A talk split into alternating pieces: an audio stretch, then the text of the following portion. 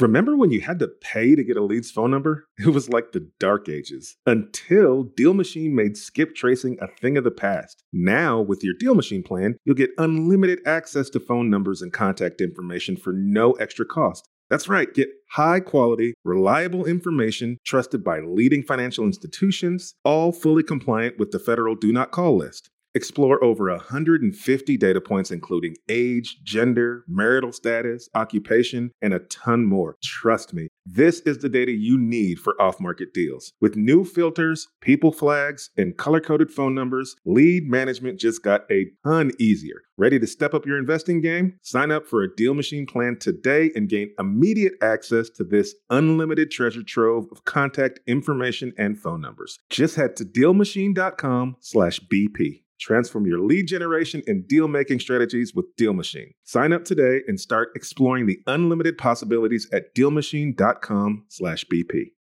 Buy low, sell high. Very easy to say, but not always so easy to do. For example, high interest rates are hurting the real estate market right now. Demand is dropping, and prices in a lot of markets are falling, even for many of the best assets. So it's no wonder the Fundrise flagship fund plans to go on a buying spree, expanding its billion dollar real estate portfolio over the next few months. You can add the Fundrise flagship fund to your portfolio in just minutes and with as little as $10 by visiting fundrise.com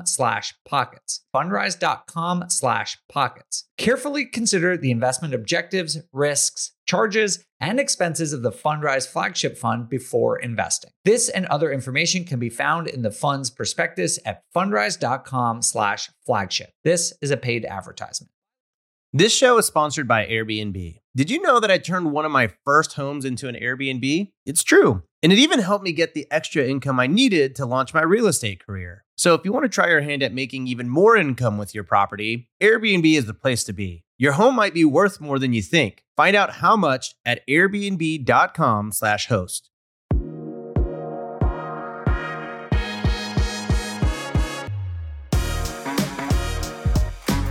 Hey everyone, welcome to On the Market. I'm your host, Dave Meyer, and today I'm going to be joined by two esteemed economists from Moody's Analytics to talk about rent and housing affordability and multifamily. We have a really fascinating conversation. And I think if you are a rental property investor, a commercial investor, you're definitely going to want to listen to this because Lu and Tom, who are our two guests today, are really experts in rent growth and rent declines and recessions. And they have a really fascinating and expert opinion on what might be going on with rent growth over the next couple of years. So I'm not going to lead into it much more than that because it's a fascinating conversation and I want to get into it.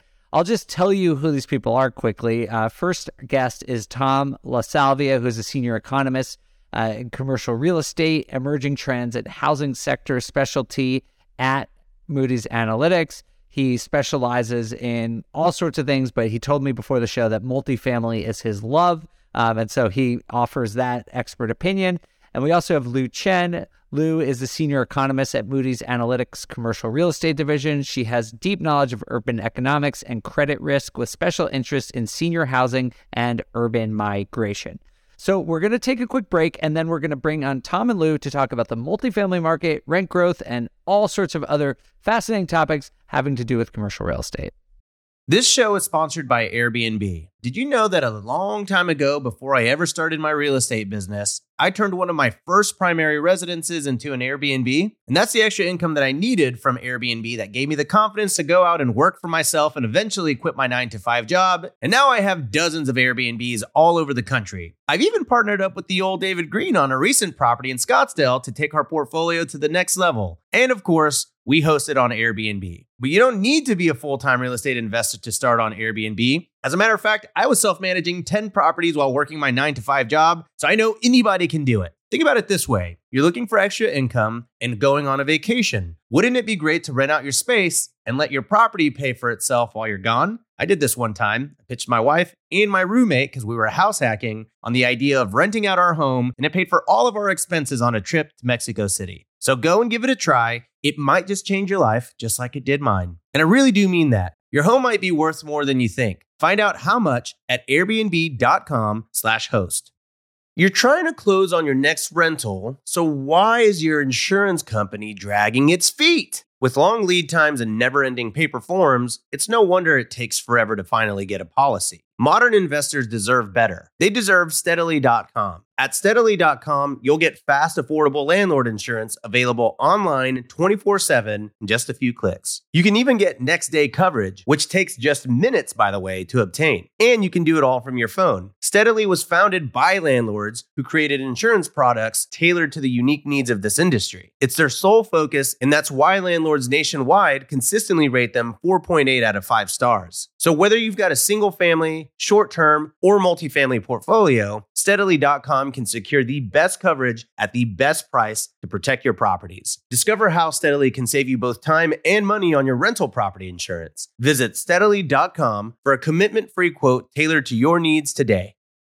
The dream of owning a vacation home can be daunting. From finding the best guests, to the maintenance, to organizing the cleaners after every guest day, with Vacasa, they make that dream into a reality. As a full service vacation home management company with vacation homes in key destinations across the US, they know a thing about how to make owning a vacation home easy and profitable. On top of proactive property maintenance visits by professional local teams, a hospitality driven booking platform, and around the clock support, Vacasa earns homeowners an average of 20% more revenue from their vacation homes. Vacasa is always thinking of ways to simplify the vacation home owning experience by putting your home to work for you. If you're looking to make more from your vacation home, work with the reliable property manager, and finally have peace of mind, partner with Vacasa at vacasa.com slash biggerpockets. That's vacasa.com slash biggerpockets.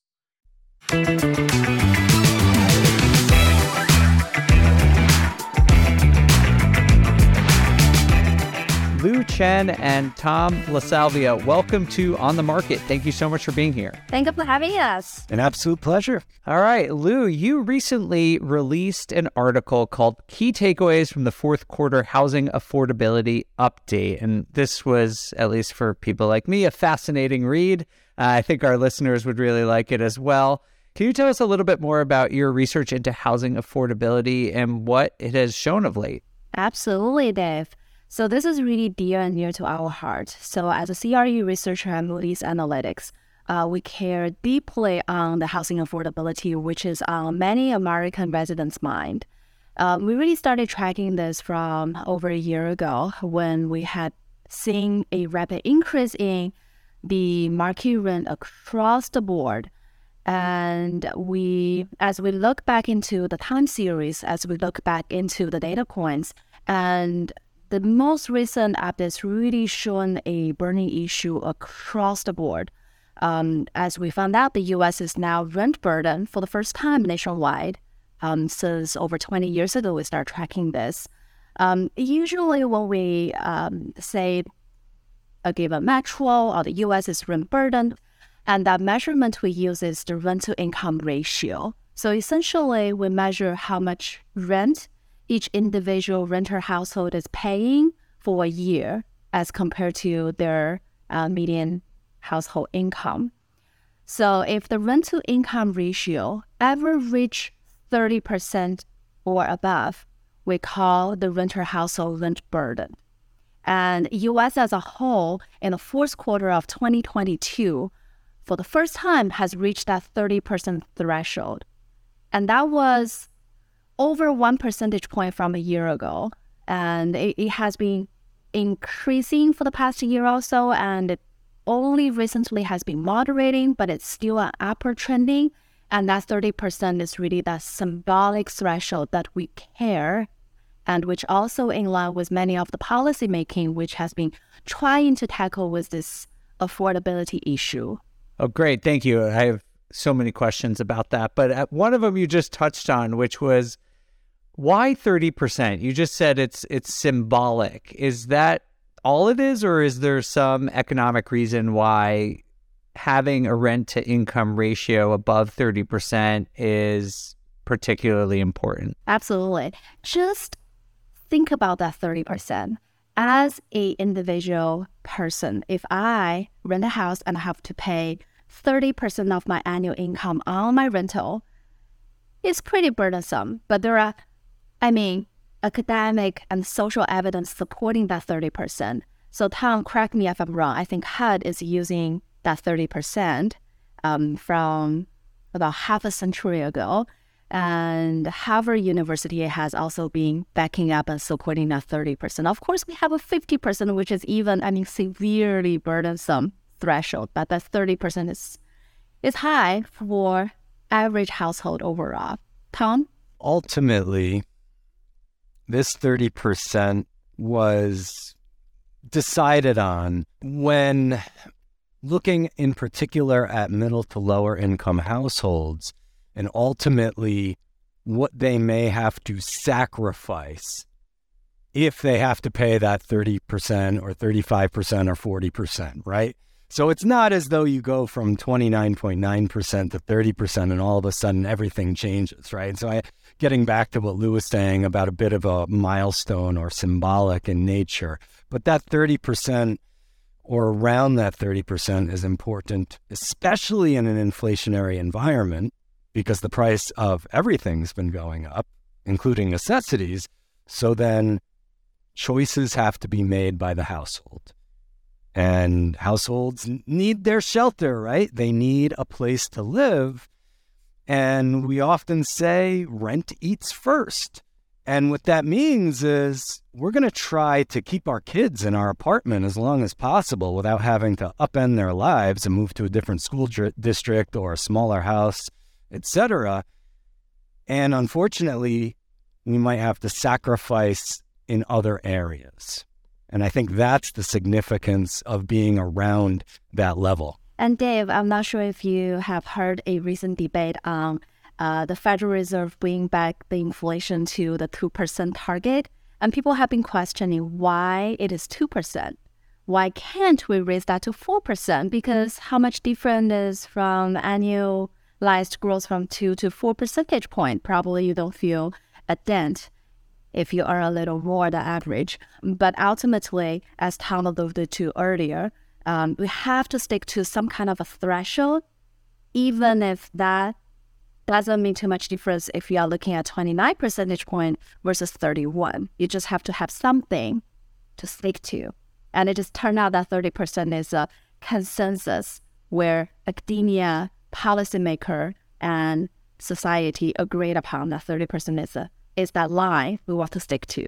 Okay, well, great. That that's super helpful. And just to recap for everyone, we're talking about the rent to income ratio, which compares how much a family has to pay in rent compared to their household income.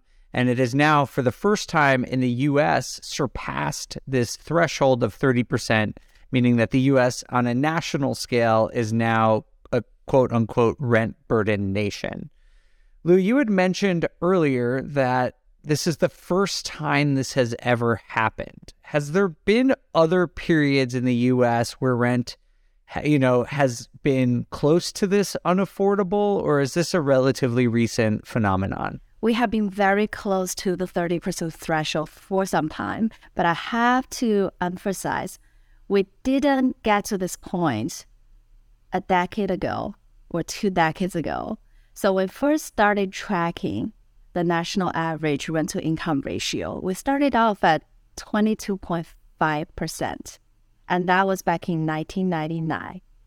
So if you think about that, that was less than one fourth, one quarter of the average, the, the median income household's budget. And now we're close to one third of that budget. And there are periods where you can see the rate has been moderating, and there are periods you have been seeing the rate has been picking up. And I have to say, the second half of 2021 up until now is where we see that rapid increase of the rent burden across average American household. Yeah, and I'll add to this in that over the last two decades, the general trajectory has been upwards, as Lu mentioned. And what that is telling us is that there is somewhat of a mismatch between the development side of the industry and the demand side, right? Population continues to grow, income continues to grow, but in an in, in an unequal manner And when that's happening, we're using scarce resources, right, to build certain types of housing or other types of real uh, real estate within the country or infrastructure within the country. And unfortunately, little by little over the last two decades, it's become more and more expensive to afford your shelter. Now, of course, there's nuance in there, right? And I don't think we want to lose that um, in this discussion because you as a household still have a bit of a choice of where you live, right? Whether which metro you live in, or within that metro, which neighborhood you choose, or within that neighborhood, which building and which square footage you choose, right? So we're not saying that every single household is facing this burden, but what we are saying is that the level of income generally being spent on shelter continues to rise. And that's true at the multifamily side of things. That's true at the single family side of things. And little by little, there, again, there needs to be trade offs, particularly at that middle to lower income side of the income spectrum. That's super helpful to know. And I, it just seems like we're seeing this across the board, multiple asset classes, a lot of different markets, which I do want to get into. But I'm curious just a little bit more to talk a little bit more about why this has been happening more recently. You talked a little bit, Tom, about this. It seems like an imbalance in supply and demand in, in some markets or some places. In housing, not necessarily in rental housing, we've talked about that you know, sort of stemming from a lack of construction during, for, you know, post Great Recession. Is that sort of what happened in the rental market as well? And also curious, like you said, it's been close to 30% for a while, but we only recently hit it. Why now? Like what, what has happened during the pandemic that caused it to really sort of reach this breaking point? I'll I'll start with the uh, the former question. Sorry, about... that was like a six part question. No, no, no, so. no. All related. The supply side story is quite interesting because there has been a good deal of multifamily construction over the last couple of decades. Yeah, it's gone up and down given the different parts of the uh, economic cycles that we're in but it's the the point is where the money's been spent that I think is really interesting. And it really highlights why rent levels are increasing at the rate that they have been in relation to wages. If you look over those last two decades we keep talking about, somewhere between 80 and 90% of development within multifamily has been to Class A type properties. Not BC, not the quote unquote workforce housing that's getting a lot of buzz recently, right? So I'm leaving outside the whole LIHTC side of things and public side when I'm saying that 90, that 80 to 90% number, but it's still really telling, right? These are, again, these are scarce resources. We know labor is scarce. We know materials are scarce. And when so much of this capital is being devoted towards that type of housing, and rightfully so from the market's perspective, because they can lease that up still, right? That's it. But it's it those are going to be higher rent places. And ultimately it's going to cause the market to be tighter in the workforce side of things, and we see that in our data very clearly. Class A vacancy rates trend around 6%. Class BC vacancy rates trend around 3, 3.5%, right? And that just shows you that difference of what's happening here. And so you're really getting this, this ecosystem effect of housing where so much of the construction and supply has been in one particular area and that by itself is causing rents to rise in that area, but then it's causing rents to rise for B and C as well. And it is, again, going back to who is this hurting the most? it's hurting the middle to lower income households the most. So I think I answered at least some of your first question as to why the supply story is the way it is. Uh, but Lu, if you want to add to that and maybe then jump onto that second part of the question. I don't have much to add on the supply side, but I want to continue on the demand side of the story. So, um, if I can represent the millennials, um, I have to say the demand has remained really strong as millennials are forming and having new households in recent years, in particular.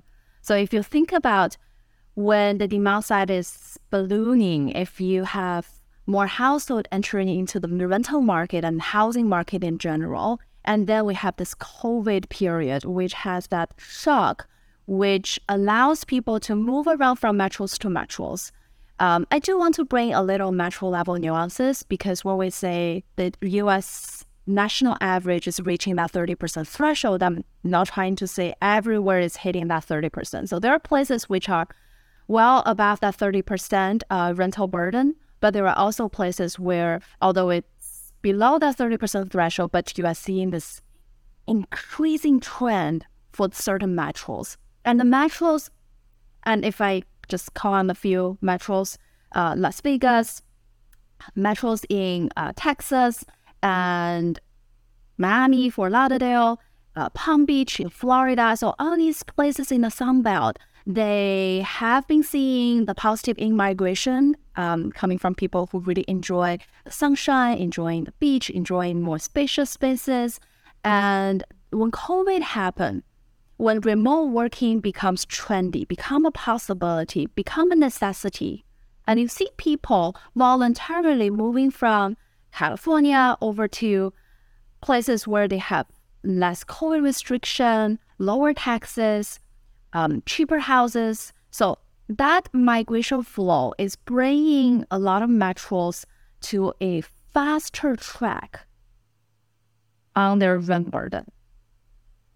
So that demand side is really adding that pressure to this already very tight market. So if you, we recall what Tom said about the B and C, all those places for the workhouse, uh, for the workforce population, and we are already having that very tight market and having this shock from the demand side is not helping the situation very well. So that's why we are seeing this increasing burden and fast increasing burden, which really started off by the end of 2021, um, continue on the majority part of 2022. And only recently we started seeing that moderating a little bit. That's that's that makes total sense. I'm curious if you see the opposite effect in some of the metros that are losing population? Are we seeing an increase in supply and then a subsequent, you know, some downward pressure on rent growth? Tom, may I start it off with San Francisco? Hey, you live there, so go for it. Absolutely. So San Francisco was one of the metros. We're still seeing its market rent was 1.6% behind, nearly 2% behind its pre-COVID level. So that's after we struggled for three years and trying to make up just as everybody else, and we are still having that little gap, believe it or not.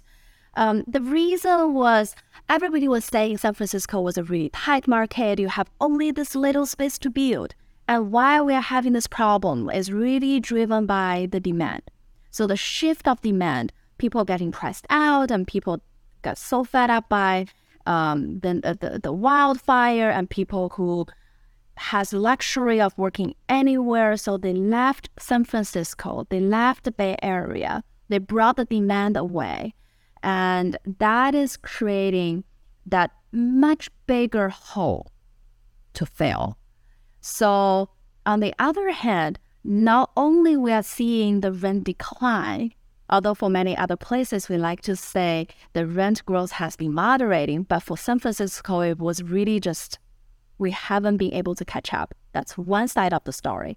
And on the other side, if you track the median household income, has been increasing and increasing rapidly by people who's really earning a lot from that tech boom, especially in the first two years of the COVID period. So declining rent combined with increasing income is really alleviating, at least on the paper, the rent burden for San Franciscoers. So it used to be, if you track the history of the top 10 rent burden metros for the past two decades, so San Francisco has been in and out of the picture for quite a bit. So there has been a lot of variation because metros like San Francisco, like Washington, D.C., so all these very well established tech metros is very cyclical. So whenever there is a recession and the tech sector is much more volatile than many other traditional sectors. And you see it's driving that demand, driving the income growth for the metros. And that's why San Francisco has been about 30% for some time. And then when dot com bubble hit, it dropped off the list and then it climbed up uh, again, reaching above and beyond 30% and back to below. So there has been variations, but it's interesting to see how a metro like San Francisco can be affected by both supply and demand, and in certain cases can be significantly driven by the renter household and their decision. Yeah, I'll jump in here and just somewhat not counter what Lu is saying, but I want to bring up the fact that if this is happening in San Francisco, why wouldn't it happen in Boston, New York, some of the other cities that have been known to be very high rent uh, cities? And so it's a very interesting situation here where, yes, we saw all this migration early on in the pandemic towards the Sun Belt. And we had all of these Sun Belt darlings of Phoenix and Austin and Miami and Jacksonville and Tampa, et cetera, et cetera. Little by little over the last, I would say, 18 months, we are seeing maybe some of those folks return to some of these Northeast expensive cities, possibly as the office comes back a bit. But there's another part of this demand story for cities like that, and I still think San Francisco is going to have a bit of this. And that these are lifestyle cities that are unique in their own right. And so while one might expect a lot less demand side pressure for New York or Boston, what we really saw is household formation pick up dramatically in these areas and leasing activity pick up dramatically in these areas in the last year to year and a half. And what that's telling us is that there is this quality, right? If people really are choosing lifestyle moves, it doesn't mean it's all to the Sun Belt. And it doesn't mean that all of the affordability issues are at the Sun Belt because we're seeing incredibly high rent to income ratios in some of the traditionally expensive cities. And, you know, Lu, I think you can back me up on that with some of the data, right? That, you know, these these areas have come back and there is no rent relief for even these traditional northern cold weather cities.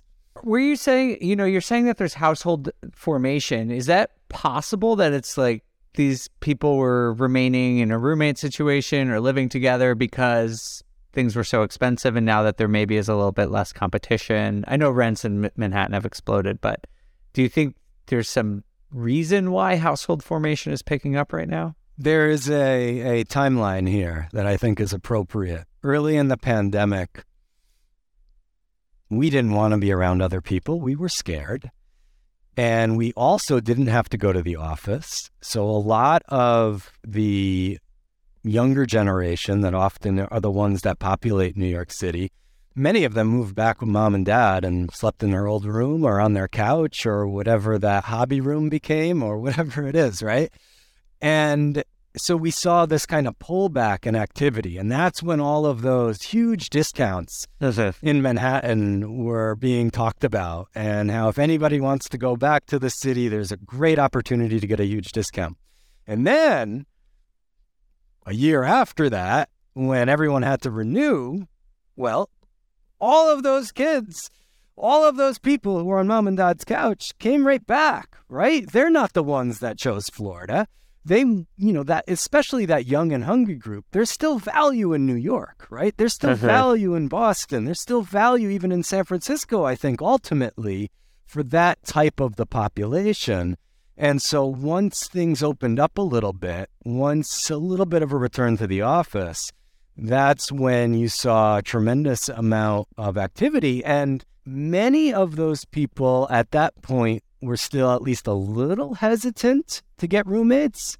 And so think about it. Now you have extra households looking for more studio apartments or one bedroom, or at least you're not bunking up, maybe even illegally, which I'm not saying happens, but it may happen in places like New York, right? Where you're actually having too many um, residents within that particular apartment and you're living in a broom closet, I always say. So I think there is this timeline of a pullback and then this uh, kind of back to the city mentality, but back to the city maybe without a roommate at first.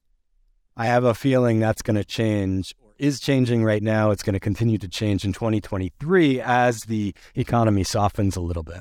Okay, great. I do want to get to talking about what happens from here, and where you think rent is going to go. But Tom, you mentioned something that I want to sort of go back to, which is that in the market, you know, multifamily market, the supply side, we're seeing that over, you know, the last couple of years, development has been focused on class A properties.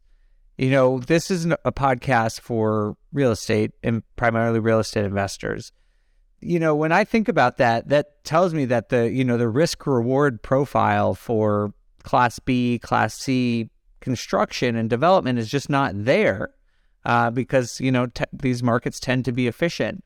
Do you have any idea why? Like, why is it not attractive or why are developers not building class C and class B properties at the same rate? It's a fabulous question, and I have spoken to a good amount of developers about this. And consistently, I'm told that B and C just hasn't been able to pencil in the last 10, 20 years, meaning that the math doesn't work nearly as well as the math works for Class A, right? The land costs the same amount of money, regardless of what you're going to put on that land. A lot of the structural development costs the same amount of money. A lot of the red tape is exactly the same that you have to deal with. So I slap on a few more amenities, maybe add a little extra space and a little better lighting, and I can up that rent considerably. And so, you know, developers continue to say, well, if Class A vacancy rates are going to stay around 6%, you know, if I can lease up those properties pretty quickly and efficiently, then I'm going to go that route. I don't need to build workforce housing because the profitability is more within Class A. At least it has been, I would say, in the last 10, 20 years. Or on the other spectrum, um, if the developers are not building Class B and C uh, multifamily, it's probably better to start thinking or even investing in affordable housing. So we have Uh, there is a term um, which I started hearing a lot. It's called the missing middle, because if you build start constructing affordable housing, um, there is a bigger collaboration between the public and private sector. So we have tax benefits, we have government sponsorship, and we have policy which are designated for supporting the building out affordable housing.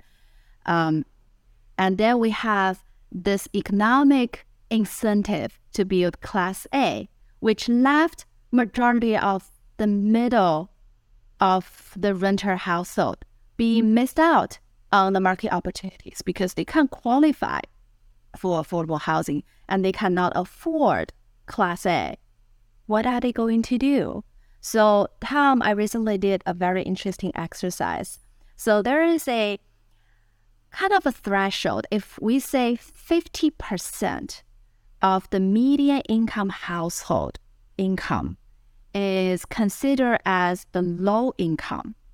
But if you put 70, 80% of that median income as moderate but still low income, and if you plug that number into our rental income calculation, and many more metros will jump on at me because they all of a sudden become even more rent burden. Because that's where we are seeing a lot of the missing middles and they couldn't afford the market rate apartment on the market. And I think that goes back to where I live in California, and we have a lot of policies, not just for affordable housing, but also to build out additional units, such as um, ADU. Not sure, Dave, you are familiar with that term. It's accessory uh, dwelling units, which can be attached or detached to a single family housing unit to hopefully increase that supply for the missing middles.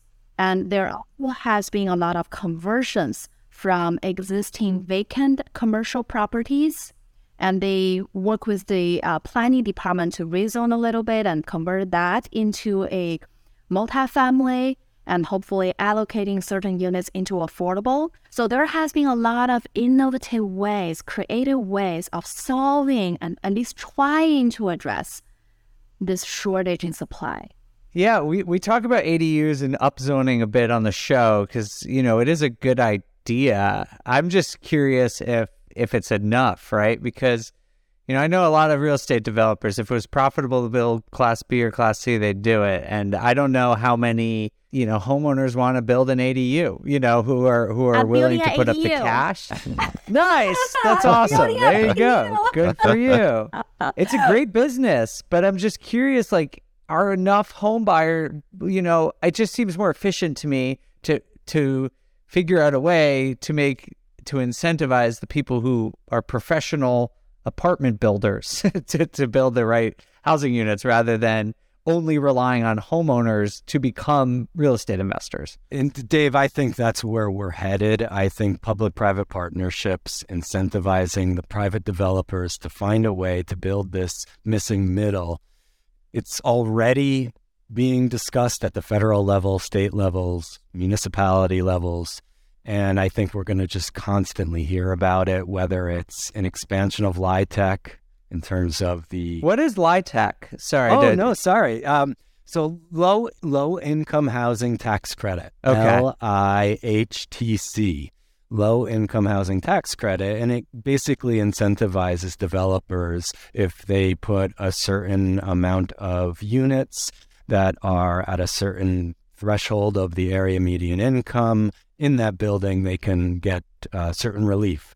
And, you know, we've heard the Biden administration talk about expanding that. We've heard even the word MIHTC being thrown around, which would be middle income housing tax credit, right? And so I think that's part of the solution. I think another part of the solution will be we're finally at an era where zoning laws are going to be relaxed a bit. And I think that's going to be huge for development, not only in the uh, housing sector, but I think all across commercial real estate. The one, maybe a silver lining out of this rapid rise in uh, affordability issues is that it finally has told local leaders that they they have to think about what has been working and what hasn't been working and having very segmented zoning while it's going to be maybe tough to relax those in particular areas given NIMBYism, uh, it's going to be needed in a lot of areas. And I think it is going to be granted in a lot of areas moving forward. Yeah, I mean, ultimately, there are so many proposed solutions. Maybe this is just my opinion is that until the supply side issue is adequately solved, they're all going to be band aids. And maybe they'll help in the short term, but it just seems like getting developers to build more or allowing developers to build more of this missing middle housing class could be really helpful.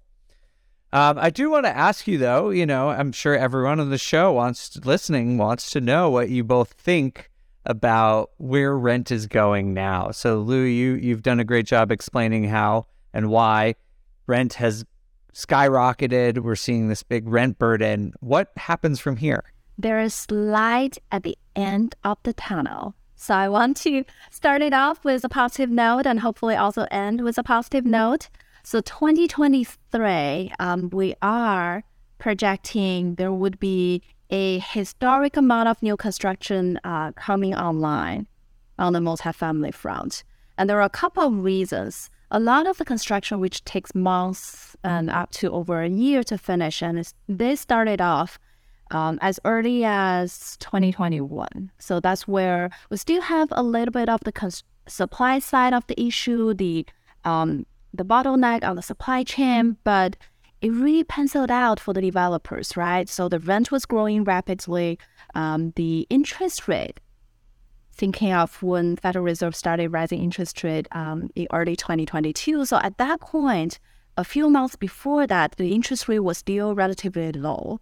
The margin was high, the cost was relatively manageable, and which inspired um, that construction to start or existing construction to continue. And the supply side, we are looking positively. We are going to see an increase in the volume. And on the other hand, the demand will stabilize because we are already seeing the softening, the stabilization towards the end of 2022. So this affordability issue, this fear of recession, this hesitation of moving back into the single family housing market will retain a lot of the rental household to stay in the multifamily market for some time. Fingers crossed, nothing goes south from there. And that'll help stabilize the rent growth. So we might already be seeing the peak of the rent burden across the nation. So 30% might be around the peak that we are seeing. And I did have a sneak peek of our 2023 projection on the rental income ratio. I know Tom gonna be laughing at me because we do update on a quarterly basis. But at this point, based on the latest latest vintage data, we are seeing by the end of 2023, the national level rental income ratio should be slide off that 30% peak. Not by much. Again, this is a symbolic number, but we should see the moderation of this burden a little bit. Okay, that, that's really interesting because I think, you know, as investors, we often, you know, I've been saying to people, I don't think rent is going to grow for a long time. Um, not, I don't know, a long time, but at least for another year or two um, during this, you know, economic uncertainty we're in. Are you saying that the rent to income ratio is going to fall because rents are going to fall? Or are they going to sort of stabilize and income is going to keep rising. Okay, just for the record, we're not projecting one way or the other. So we are seeing the moderation of the speed because in it really goes down to the metro level nuances. So at the national level, we are seeing the rent growth going back to where we like it to see, right? The, the, the long run average. So it'll be moderating to a three percentage range. That's it. But at the metro level, there are places where we might see start seeing rent decline, uh, but there are also places where we might still see the rent is relatively more stable than many other places. So we have to realize it's not just about the supply and demand, but also on the other hand, the rental market, the rent is a quite sticky figure. So many renter households, they only renew the rent after at least a year. So that's their lease term, right? So that's why when you look into the uh, shelter inflation in the CPI report, and even based on the latest reading, it's still stubbornly high, somewhere in the seven percentage range, right? And on the other hand, Dave, you probably already seeing in certain places there has been decline in the new leases that's it. So that is where you see that disparity or divergence, where the Federal Reserve, the CPI data is tracking a combination of the existing rent and also the new rent, and which is showing that stickiness. But on the other hand, some of the newer leases are showing the discount. So, Tom, I know you want to say something. I think you said it beautifully. I will add not only new leases, but particularly in some of the newest construction when those property owners are trying to lease up those properties. We're seeing concessions grow a little bit. So, but I would like to say again that we are not predicting a widespread level of rent declines based off of what Lu had already said about the stickiness. But I'll throw in there Uh, from the Moody's perspective, we don't at this moment expect a recession. We do expect softening of the labor market. But historically, to get rent declines, or at least a consistent amount of rent declines over a one to two quarter um, time span, it requires some stress in that labor market. It, it, it requires an increase in unemployment. And right now, I mean, goodness, look at the employment situation report from uh, not that long ago 500,000 jobs added, right? So we're at a two to one ratio of job openings to um, the amount that are unemployed. So, unless we see dramatic changes to the labor market, and by the way, we are fully expecting a softening, but unless we see dramatic changes, we can't predict widespread rent declines because, you know, people are still having jobs and they still feel relatively confident that they'll have those, right? I think part of this still goes to the expectation story, but you know, it is an employment story. So if you want to know what's going to happen with rent, you know, watch that labor market closely. That's that's super helpful, and I, I do want to unpack a couple of things there before we get out of here. Um, you know, you just to to summarize for everyone listening, one of the reasons rent is so sticky, like Lu said, is because when you look at rents, there's different things you have to consider. There's what people who are staying in the same apartment is paying, and what people who are moving or signing a new lease are paying.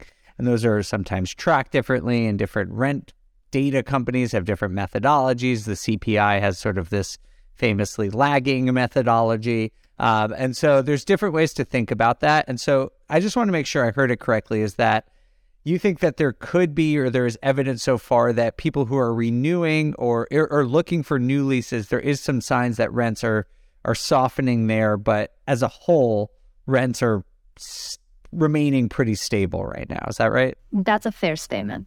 Okay great. And then i was just curious tom you just said uh, about historically what it takes for rent to go down i mean I, I can't remember off the top of my head but I do think we did see some rent declines in the 2008 era, um, not nearly as much as home price declines. I mean, a fraction of it.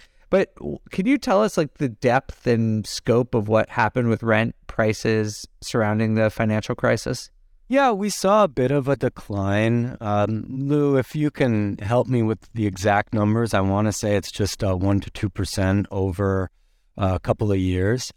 But you know, think about that situation from an economic point of view. Unemployment was around 10%, you know, and it stayed there for a little while. And this this situation's dramatically different, right? We saw vacancy rates increase uh, well above five, six, seven percent. I think we topped out around eight percent in the multifamily perspective. And so you're you have to loosen the market again before you get dramatic rent declines.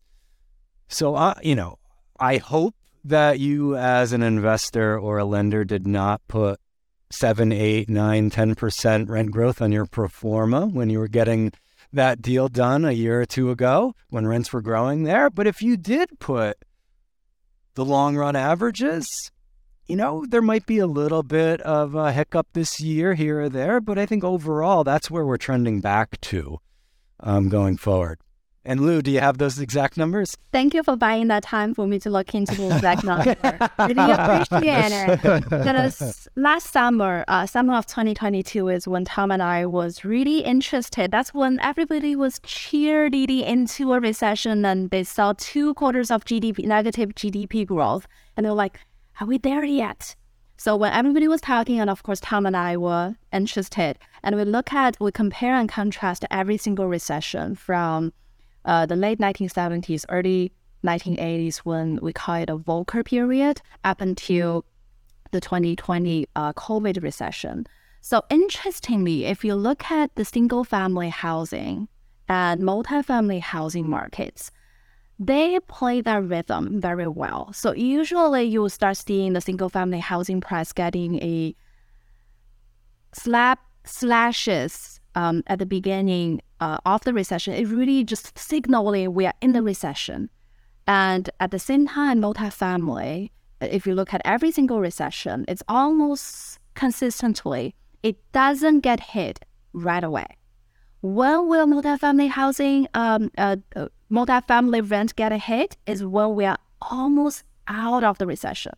Why? Because that's when people are seeking the opportunity in the single family housing market. So they boosted the single family housing price to grow. And at the same time, because they played that rhythm really well, a multifamily, that demand was shifted. And you start seeing Oh. the rent changes um, having that bigger impact.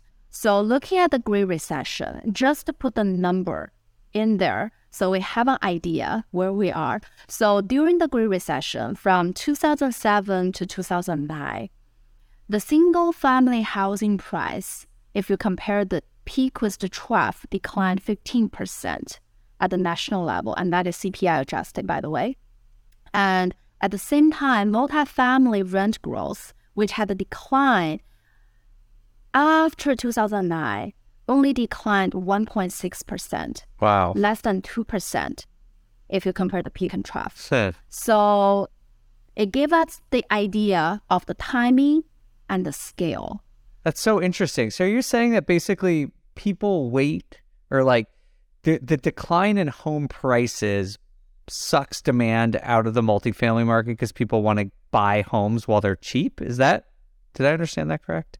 So when you start seeing the single family housing market momentum picking up, that's where you start seeing the demand being subtly shift from the multifamily housing units over to the single family housing market. Okay. And that also, I would hope that could be a leading indicator when we start seeing a massive rent decline um, across the board. Maybe that's a signal we're out of this doom.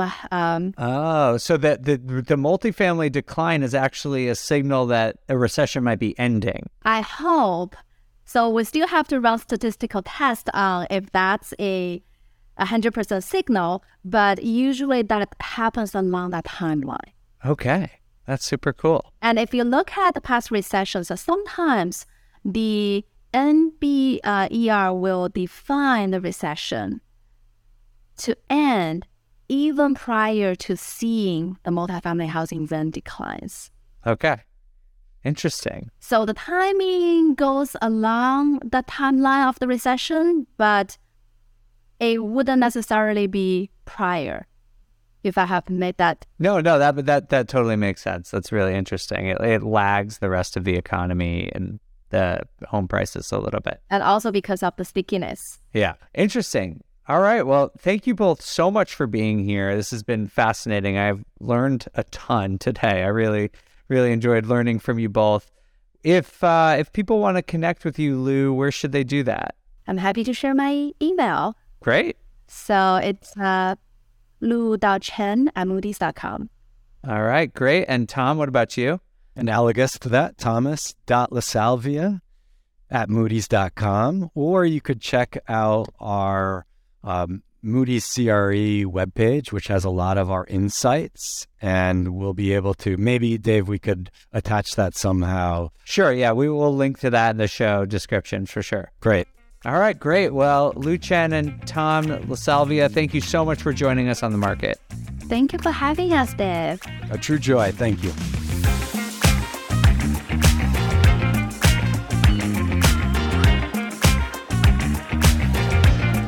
Big thanks to Tom and Lu again for joining us for this episode of On the Market. They are both from Moody's Analytics. If you want to check out their work, you can do that. They have a great website, all sorts of information about the real estate market, commercial real estate, and all that.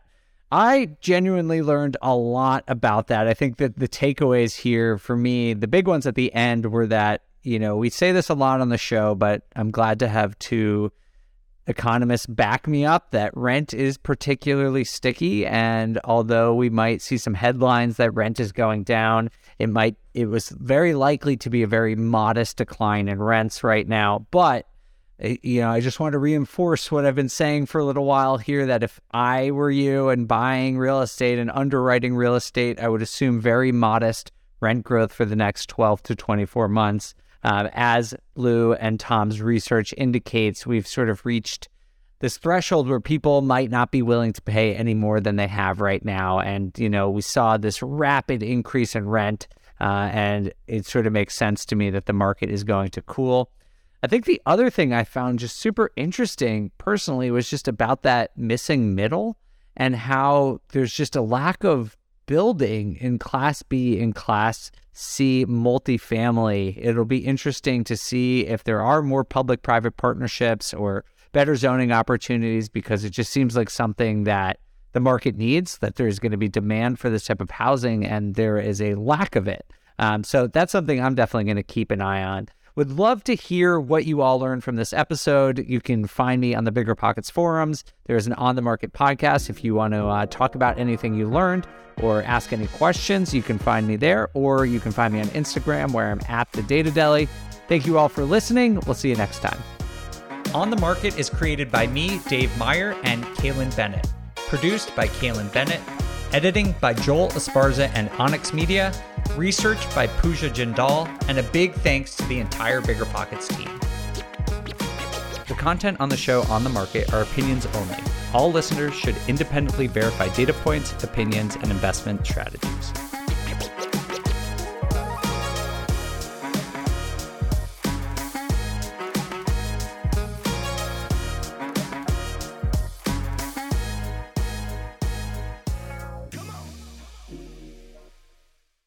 The housing market is changing, and finding your way right now can be a bit tricky. There are rate shifts, there are confusing headlines, but at the end of the day, your goal hasn't changed. You probably still want financial freedom as much as ever. Well, the good thing is that experienced investors know it's not about trying to time the market, it's about the amount of time you have in the market.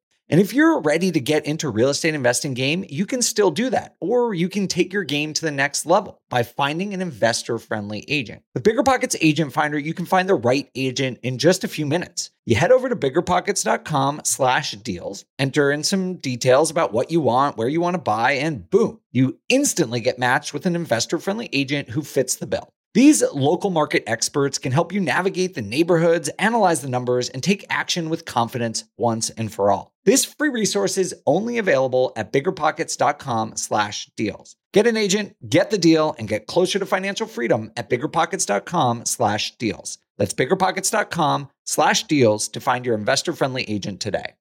The content of this podcast is for informational purposes only. Past performance is not indicative of future results, and all hosts and participant opinions are their own. Investments in any asset, real estate included, involves risk. Use your best judgment and consult with qualified advisors before investing. Only risk capital you can afford to lose. Bigger Pockets LLC disclaims all liability for direct, indirect, consequential, or other damages arising from reliance upon information presented in this podcast.